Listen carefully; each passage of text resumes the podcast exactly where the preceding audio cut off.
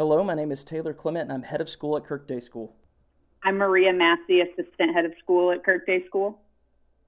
And I'm Gina Roth, a counselor at Revision Christian Counseling. So, as we get ready to delve in today to the topic of mindfulness, we brought in someone to just help us think through this as we are in a very different type of life, a different framework of life, where uh, we're either distracted constantly by Netflix, Hulu, Disney Plus, uh, Amazon Prime, whatever you want to put out there, all the way to our work life and, and even just our desire to be with others. And so, um, yeah, Gina, thanks for being on. And uh, Maria, I'll let you just kind of uh, begin to ask a few of the questions, particularly as you guys can do a little counsel speak.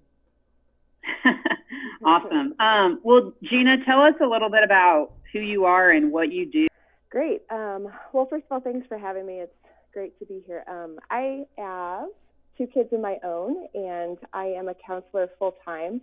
Um, part of what I do in my counseling practice as I work with kids is to focus in on um, dialectical behavior therapy skills. So that is um, big fancy terminology for the the combination of mindfulness, emotion regulation, distress tolerance, and interpersonal effectiveness. And we teach those as a as a set of skills that um, can can help someone become more um, more in control of their emotions, more regulated in their emotions, more able to interact with the people around them. Um, and it all starts with mindfulness. So that's a big part of what we do is teaching these mindfulness skills. So Gina, um, tell us a little bit about what mindfulness is, because I think from some people's perspective, um, let's just say less Christian, that, that things that wouldn't fit within our biblical framework. There are those things about mindfulness that we may immediately think of. Well, yeah, um, we, we, um, think of a spiritual guide doing yoga on the beach, was kind of yeah. the, the you know making sure they're they've got a really um, good yoga mat Lululemon pants on and a phone to get that sunrise just so they can get the Instagram likes. So that's kind of where mindfulness seems to go, but we know it's not that at all. Yeah, um, I you know as much as I love the the humor in that picture, I think that mindfulness really is something that started with uh, within a biblical framework. I think it's all about connecting in with who God made us to be and that piece of mindfulness for me is um, is what centers it in into a, a biblical Christian framework. So um, if you think about it, you know we're created in the image of God. We are um, made to be people with a mind and emotions, and and mindfulness is really just harnessing the combination and the integration of all those things. So um, I'm I'm a believer that if you look through Scripture, you see Jesus practicing mindfulness. You see um, biblical biblical figures, um, both Old Testament and New Testament, practicing mindfulness. Now, we didn't call it that, obviously. I think that's a term that's come out of uh, more recent, like you said, more New Age um, Eastern practices. But um, I think at its core, it is um, it's a human thing. It's not about the religious practice at all. So, um, so how I teach mindfulness is more about connecting in with who you are. So um, it's about connecting that that body, that mind, and that emotion, um, not not as some sort of secret power, but because God created us to be whole people. And mm-hmm. if we can tap back into that, then we can understand what's happening and we can help our brain to function at, at its optimal level. So um, I really think it's it's about I, I guess just how our our our body works together in in a really coherent, integrated way. Yeah, I hadn't really thought about mindfulness in um, in the perspective of it kind of putting us together as a whole person. Because you're right, if you engage in any type of deep breathing, any type of meditation, it is a full body experience, right? It's not yeah. just your mind that's working, it's also recognizing your body and your emotions that come along with it. And so much of what happens with the fall is that there's a disintegration of all of those things. So, really, mindfulness is just a reintegration of things that have been broken by the fall. So, I think if we look at it like that, if we're meditating on scripture, if we're meditating on God or who we are in relationship with Him, I think it can be an absolutely spiritual practice. And some would say that mindfulness, at least, and I mean this at, at a very um, introductory level, is is really about being presently minded and not losing focus on on being distracted, but but being able to be fully present.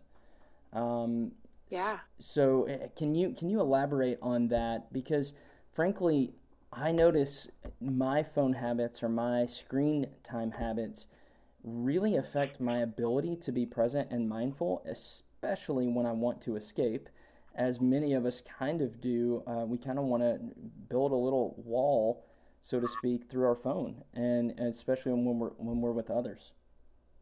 Yeah, yeah, that's I mean that's a great point and a great vocabulary, great way to talk about that. That kind of idea of being present, being in the moment. Um, so often we happen we tend to live in the past you know, or we tend to live in the future. Um, and either one is causing those feelings of depression or anxiety. But if we can just focus in the here and now, in the present moment, then we're really engaging with what is happening right now. Um, it can it can be free. It can help us to enjoy not just um, we're eating or the thing we're doing, but also the people we're with. You know, we become more in tune and more connected we become more attentive to what's happening around us. And I think all of those things are just really uh, positive benefits of a mindfulness practice.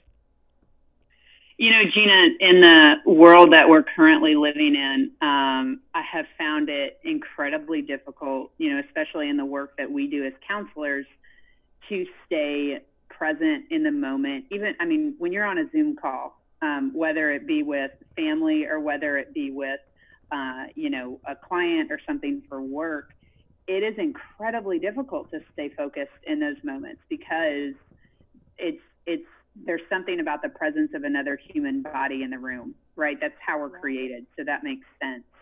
Um, but can you speak to maybe a little bit about what you're noticing just in the way that our world has changed over the past couple weeks? Maybe why mindfulness could be a really important thing in this particular season of our life? Yeah, well, I mean, I think this is more of a an anecdotal comment, but the people who I know who are have already developed a mindful practice, mindfulness practice, and they're already in tune with that kind of as a muscle.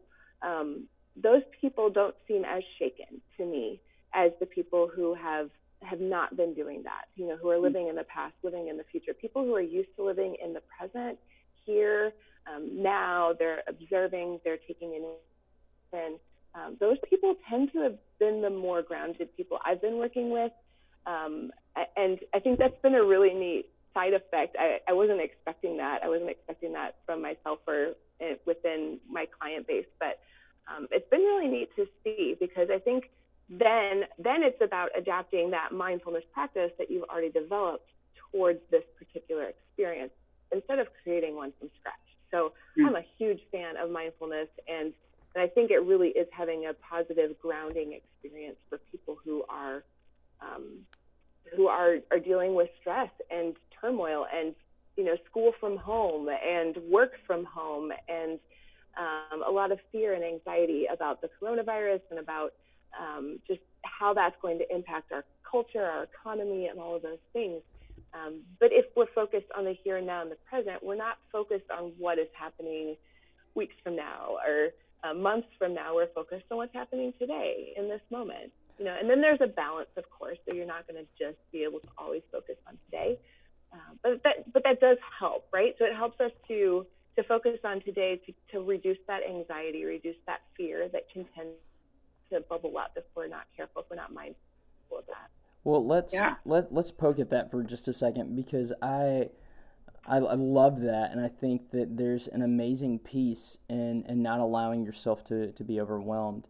My question really would then fold into the the part of saying, what do we do when that anxiety muscle, which is a little easier to flex in times like this than our than than even a mindfulness muscle would be? When it begins to fight with the, the mindfulness muscle and begins to take over, um, we see in Scripture Christ, you know, praying in the Garden of Gethsemane. We see we see um, times where, where he'll say, Satan, get behind me, and things like that. Um, he's, he's the king of the world, uh, king of the universe. We're not. Mm-hmm. And so, how would you encourage us to, to practice that mindfulness muscle, especially when we see the other, the worry, the anxiety, even even just the planning of what to buy for groceries or do I do grocery pickup this week or do I go into mm-hmm. a store? Do I wear a mask? Do I, you know, all the little things that we're kind of going through right now where do you encourage that mindfulness muscle to be exercised? Mm-hmm. Yeah. Um, so there is there's a balance. There's always going to be a balance, and um, well, I know that may sound uh, more like a new age concept. Like it, it's a scriptural concept as well. That balance of you know, therefore, do not worry about tomorrow, for tomorrow will worry about itself. But at the same time, we are supposed to do things, right? So we're not supposed to just let everything come to us. So there's a balance of how much do I act and how much do I hold back. And, and I think that balance is part of what, um, so mindful, it's this ebb and flow. But so even here in the present, it's not one stagnant picture. It is, it's a moving, it's constantly moving. And we are just trying to tap into it, tune into it. You know, every time I take a breath, I can notice that air going into my nose and down through my um, into my lungs, and then think about the oxygen being passed all the way through my body. Um, but I'm probably not going to be focused on that every single time. That just takes over, and that process is a natural one. Um, now, if I'm if I'm feeling anxious, I might need to tune into that process, right? I might need to slow that down and really focus in on that breathing, um, or whatever that might be that, that that you particularly are dealing with. But um, but yeah, we're gonna have to we're gonna have to have balance. I think the same thing is true for you know the how do I plan for weeks down the road and how do I plan for the right now. Um, it's a muscle, so we, we're not constantly working it out, right? If you're an exercise buff, if you're into running or if you're into biking or whatever you like to do for for exercise, you're not constantly doing it, right? There's times when you come back and you rest um, those muscles need time to both be exercised and time to be rested. Mm-hmm. So um, it, it's definitely about the balance. It's about um, giving it time and space to do what you can, but to do it safely, to do it well, um, and to, to really tune in with the process and listen to your body and to connect back with what with what you have. Gina, something that I have noticed as I've as I've worked with people and talked with people um, particularly during this season, but in general, one of the things that I hear often is I start to feel anxious and then I get anxious about feeling anxious or uh-huh. you know then my my mind goes to being frustrated with myself for feeling the way that I do. And one of the practices in mindfulness is the you know non-judgmental thoughts. Can you talk about just for a minute what what non-judgmental thoughts and processes look like? Yeah, uh, that's a big one, and it's really appropriate right now. Um, this whole idea of non-judgmentalism and how you know if you have a thought, you don't you don't shame yourself for having that thought. You just notice that you have it and bring it back. Um, that's common language within mindfulness practice is just notice that and then bring your attention back to what you're focused on. Um, it, but you're right, like it, it can be you know, you, you feel anxious and then you feel anxious for feeling anxious, and then you feel shame for feeling anxious for feeling shame, you know, and so it's just really cyclical and compounding. Um, one of the things we we teach in DBT is that no emotion really is a bad emotion. It's just a matter of of is it one, am I able to still regulate it, and two, does it fit the facts? Well, anxiety right now really does fit the facts uh, there's a virus out there that we don't know everything about that is scary. That people are, you know, there's there's a death toll connected to this, and it, that's scary. There's there's fear, there's anxiety that fit the facts, and then there's fear and anxiety that don't fit the facts. So um, again, really back to that balance, the fear and anxiety that fit the facts.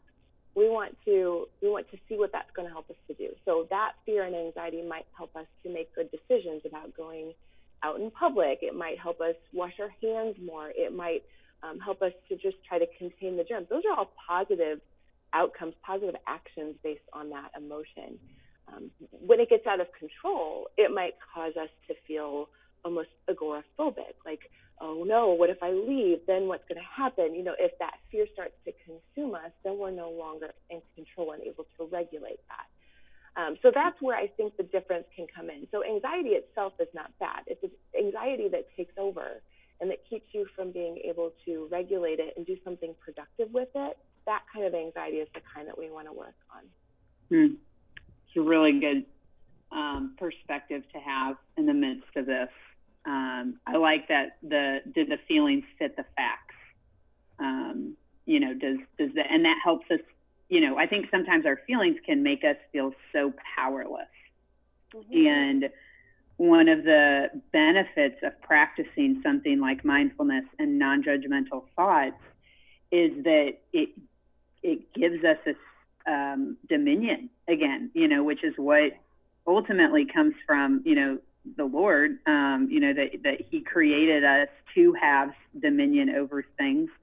And part of that can be the decisions that we make. And, and I just see how much grief and, and pain um, comes when, you know, our choices kind of taken from us. And a lot of, a lot of choices right now are being taken um, from us for good reason, but um, it can definitely feel powerless. And that's what I love so much about what you just said. Yeah, I just I think that the the piece about giving your voice back, I think that's really about restoring what God has made us to be, which is His image bearers. And I, I love that piece of being able to say, hey, this is something you have control over, you have power over.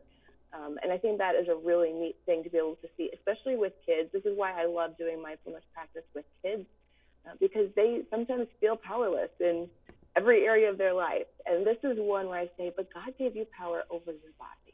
Okay, so here's how we harness that power.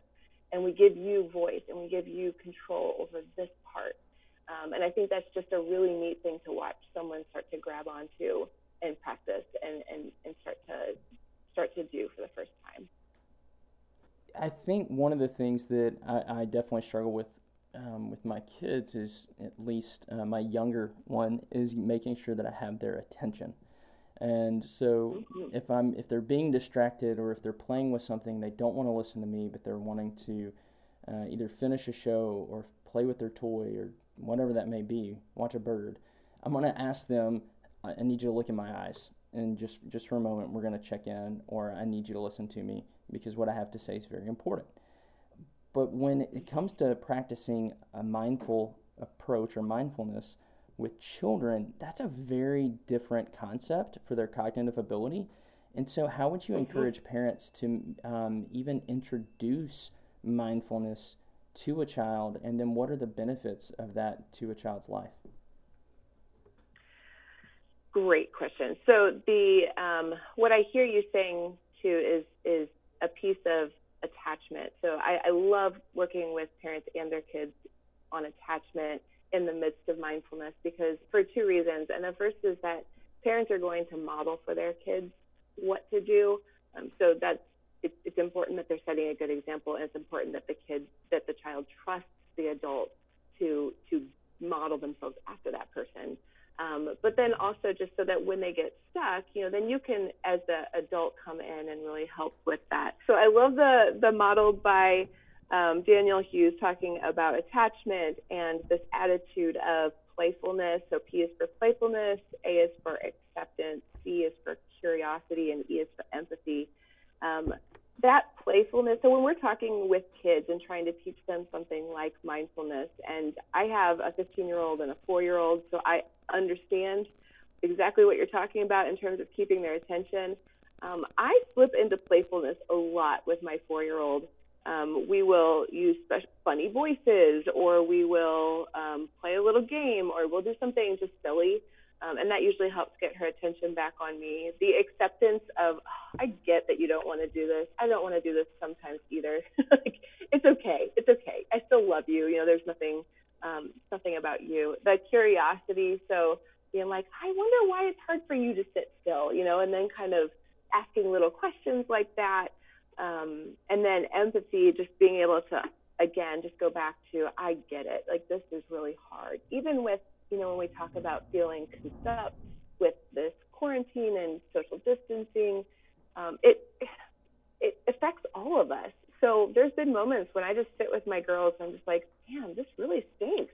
There are parts of this that I am just really upset about sometimes. And they're like, oh, it's okay to be upset? Oh, wow, okay. so um, so then we'll just kind of spend a moment, and we don't stay there forever, but it's mindful of that feeling when it comes up and letting yourself just be in it with them and say, you know what, this isn't nice for me either sometimes. I really don't like this aspect or that aspect, or I really miss my family, or um, I, I miss being able to have lunch with a friend, or whatever that happens to be. Um, mm-hmm. Just really trying to enter into those feelings and experience with our kids um, can do a lot for establishing the relationship and also just for letting that mindfulness be um, not just a, an individual mindfulness, but as a family, if we're mindful together, um, sometimes those those moments, and you know, the younger the kids, the more brief those moments might be, um, but it can just really help to connect us. You know, both for me and for my kids to be able to say, you know, just for a, split second, we're in this together. We're going to be okay. It's okay, however you're feeling right now. Mm. And you know that is, I think sometimes again we think mindfulness and we think I've got to take deep breaths and sit in silence for you know an hour um, to practice mindfulness. And practicing mindfulness is not just about being quiet; it's also about attuning mm-hmm. to what's going on and the feedback that's going on around us and responding to that. It's not yeah. just hey, let's take some deep breaths and and ponder, you know, on the universe for 10 minutes. um, it is definitely a connection and interaction with someone. So, Gina, one final question. I think it's it would be very common and understandable right now to see emotional distress uh, more often right now with our kids, mm-hmm. um, maybe more intense right now with our kids, maybe even with ourselves. And so, knowing that mindfulness can help us recover from that distress um, manage that distress, even process that distress, what are two things that parents could do either with themselves or with their kids today to start the practice of mindfulness? Yeah, well, I mean, the list of things I want to talk about is just huge on that. But um, to narrow it down to just a couple things. Um, so you mentioned before there being more of an active attunement connection piece there's actually three different components, um, what we call the what skills with mindfulness, and that's to describe, to observe, and participate. So those three different skills are actually, we could pull those things apart. So if we're observing something, we're just taking it in, we're trying to think about all of the different, you know, things we see, hear, smell, taste, touch. Like using our senses to take in information from that. Describing is putting those things to words, like putting, putting words to those things so that you're able to say, wow, that is um, the colors and the textures. We're, we're putting words to those things to describe how rough something is or smooth. Um, and, and different different features of that. But the participate skill, I think that's where we can really focus with kids a lot and I think it's really exciting to do that. Um, so one of the things I recommend is dance parties. I love dance parties with my kids and just really letting go and being in the moment while you're playing a favorite song. Um, it can be whatever whatever you like. Let your kid pick a song. Let your child pick what what they like to listen to. That can be kind of fun. Um, uh, I love dance parties. I love the participation in a dance party, and I think that just helps us to again connect that mindfulness of connecting. Um, and then also, like for um, if, if someone's trying to do mindfulness with their child, um, teaching them how to observe and describe might be, you know, going on a search through the yard, finding a bug or finding a flower. Um, if, if it's raining outside, staying inside and lighting a candle, talking about all the different things that you see, that you hear, that you smell, that you, well, I mean, be careful with the tasting one. We want to be careful with that one um, but that you can touch, right? Make sure those things aren't dangerous, but see what see what they feel, see what they hear, um, see what they can see and describe. So um, even just slowing it down to do something like that with an object, um, because kids are so hands-on, that can be a really neat thing to share together to start that practice in mindfulness. Mm, that's awesome, Gina. We really appreciate your time and um, and your wisdom, um, both you know, from the counseling perspective, but also just the way that, that you integrate that with, with um, faith. It's, it's really um, encouraging um, and inspiring. So we appreciate that. And um, like Gina said, she's a counselor at Revision Christian Counseling, which you can find online. And um, she's a great friend of mine and um, would highly recommend anything uh, that she is involved with for sure. Gina, thank you so much. And parents, I would uh, definitely encourage you to, to go to their website, which is, like Maria said, revisionchristiancounseling.com. Uh, and uh, and you guys can get in touch with with her or the other counselors there. But Gina, thank you again, and uh, this has been great.